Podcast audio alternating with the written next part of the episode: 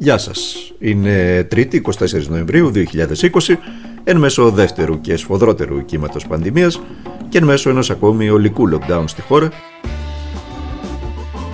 Είμαι ο Δημήτρης Χατζηνικολάς και αυτό που ακούτε είναι ένα ακόμη podcast του τμήματος πολιτικών ειδήσεων του ντοκουμέντο, καθημερινή συνήθεια πια εδώ και έναν μήνα.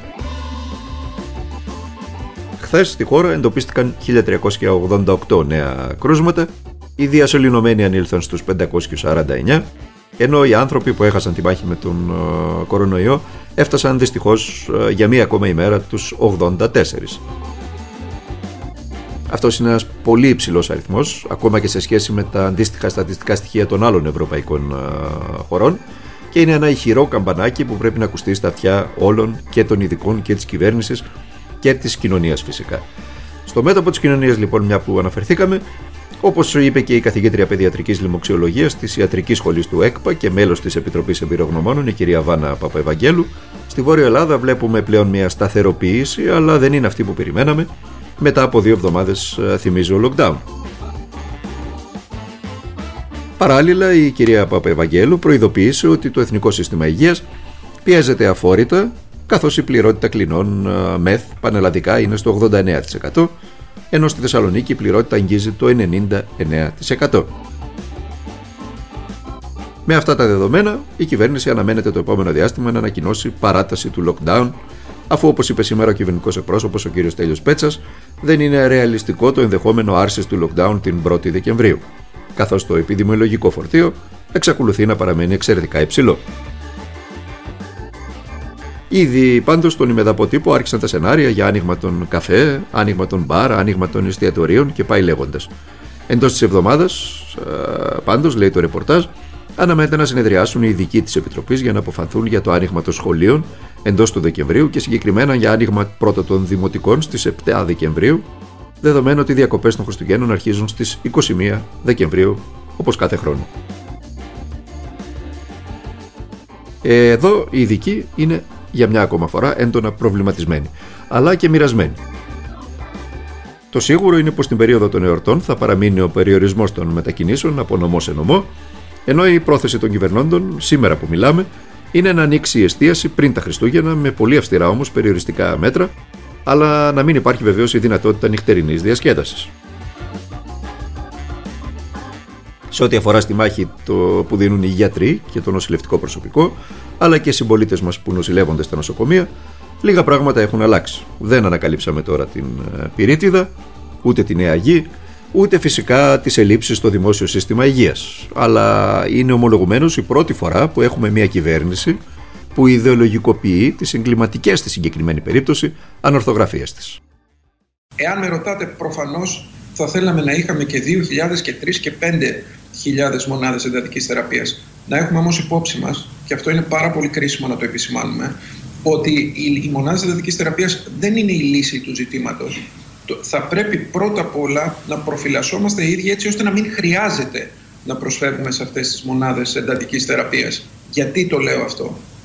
Εάν υποθέσουμε ότι είχαμε 5.000 μονάδες εντατικής θεραπείας, αυτό θα σήμαινε κατά τη φυσιολογική φορά των πραγμάτων ότι θα είχαμε έναν πολύ μεγαλύτερο αριθμό νεκρών. Γιατί? Διότι η θνητότητα μέσα στις μονάδες είναι περίπου στο μισό, 45-50%.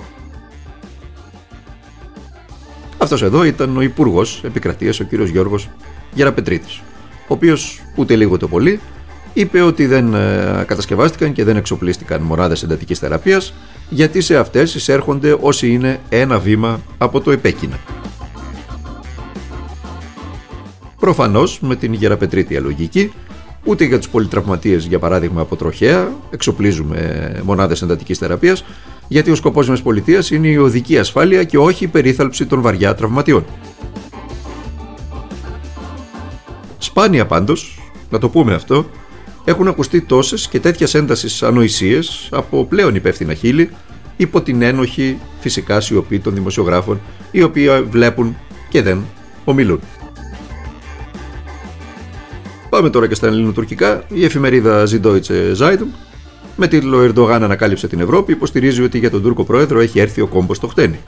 Κυρίως λόγω των χείριστων επιδόσεων της οικονομίας του, η οποία υπονομεύει και τη δική του φυσικά κυριαρχία στο εσωτερικό της χώρας του. Γράφει επίσης η καλή γερμανική εφημερίδα ότι η Τουρκία, μόλις αντιλαμβάνεται ότι απειλείται με κυρώσεις από την Ευρωπαϊκή Ένωση, επιδίδεται σε τακτικισμούς. Επιλέγει να εμφανίζεται ως αθώα περιστερά που θέλει να συνεργαστεί με την Ευρώπη. Αυτό είπε ο κ. Ερντογάν χθες και προχθές. Ωστόσο η Τουρκία με τη νέα ανάφτεξη που εξέδωσε, γιατί άλλα λέει και άλλα κάνει η Τουρκία και ο κ. Ερντογάν, που εξέδωσε το περασμένο Σάββατο, ανακοίνωσε ότι οι έρευνες του Oruç Reis θα συνεχιστούν νότια του Καστελόριζου έως τις 29 Νοεμβρίου. Όπως μάλιστα μας πληροφόρησε το τουρκικό Υπουργείο Ενέργειας, το γνωστό μας πλέον σεισμογραφικό έχει συλλέξει μέχρι τώρα από τις βόλτες που κάνει στην νοτιοανατολική Μεσόγειο, πέριξ του Καστελόριζου και πέριξ της Ρόδου, της Κάσου και της Καρπάθου, έχει συλλέξει σεισμικά δεδομένα ύψους 8.149 τετραγωνικών χιλιόμετρων και θα συλλέξει ακόμα 2.806. Κοινώς σχεδόν 11.000 τετραγωνικά χιλιόμετρα στην νοτιοανατολική Μεσόγειο, το Oruç Reis έχει πραγματοποιήσει έρευνες, σεισμικές έρευνες, και έχει συλλέξει σεισμικά δεδομένα. Ο τομεάρχης πάντως εξωτερικών του ΣΥΡΙΖΑ, ο κ. Γιώργος Κατρούγκαλος, σε μια χθεσινή του ανάρτηση στα μέσα κοινωνικής δικτύωσης και συγκεκριμένα στο Twitter, υποστήριξε ότι η έλλειψη κόκκινων γραμμών και το κενό στρατηγικής της ελληνικής κυβέρνησης αποθρασύνουν την τουρκική επιθετικότητα. Όπως είπε ο κ. Κατρούγκαλος, η πρόσφατη τουρκική ναύτεξ προβλέπει παράνομη δραστηριότητα εντός των ελληνικών χωρικών υδάτων, παρακαλώ, στα 5,8 ναυτικά μίλια. Και για όσους αναμένουν την επιβολή κυρώσεων στην επικείμενη Σύνοδο Κορυφής της Ευρωπαϊκής Ένωσης τον προσεχή Δεκέμβριο, να θυμίσω απλά για τους λάτρεις των αριθμών και των στατιστικών στοιχείων ότι μέχρι τώρα έχουν περάσει 3 σύνοδοι κορυφής της Ευρωπαϊκής Ένωσης, έχουν λάβει χώρα 6 συνεδριάσεις των Υπουργών Εξωτερικών και πάμπολες συνεδριάσεις των αρμοδίων οργάνων, αλλά οι Βρυξέλλες δεν έχουν την ομοφωνία όχι να επιβάλλουν κυρώσεις, ούτε καν να τις προσδιορίσουν. Ενώ η Γερμανία με συνεχείς παρεμβάσεις αφαιρεί τη λέξη κυρώσεις στα κείμενα, στα επίσημα κείμενα, και την αντικαθιστά με τις δύο λεξούλες περιοριστικά μέτρα. Και κάτι ακόμα, μέχρι τώρα τουλάχιστον που μιλάμε, η ελληνική κυβέρνηση δεν έχει προβεί σε συγκεκριμένες ενέργειες και πιέσεις προς τις Βρυξέλλες και το Βερολίνο, προκειμένου να αποσπάσει συγκεκριμένη δέσμευση ότι θα συζητηθούν κυρώσεις στη Σύνοδο Κορυφής του ερχόμενου Δεκεμβρίου.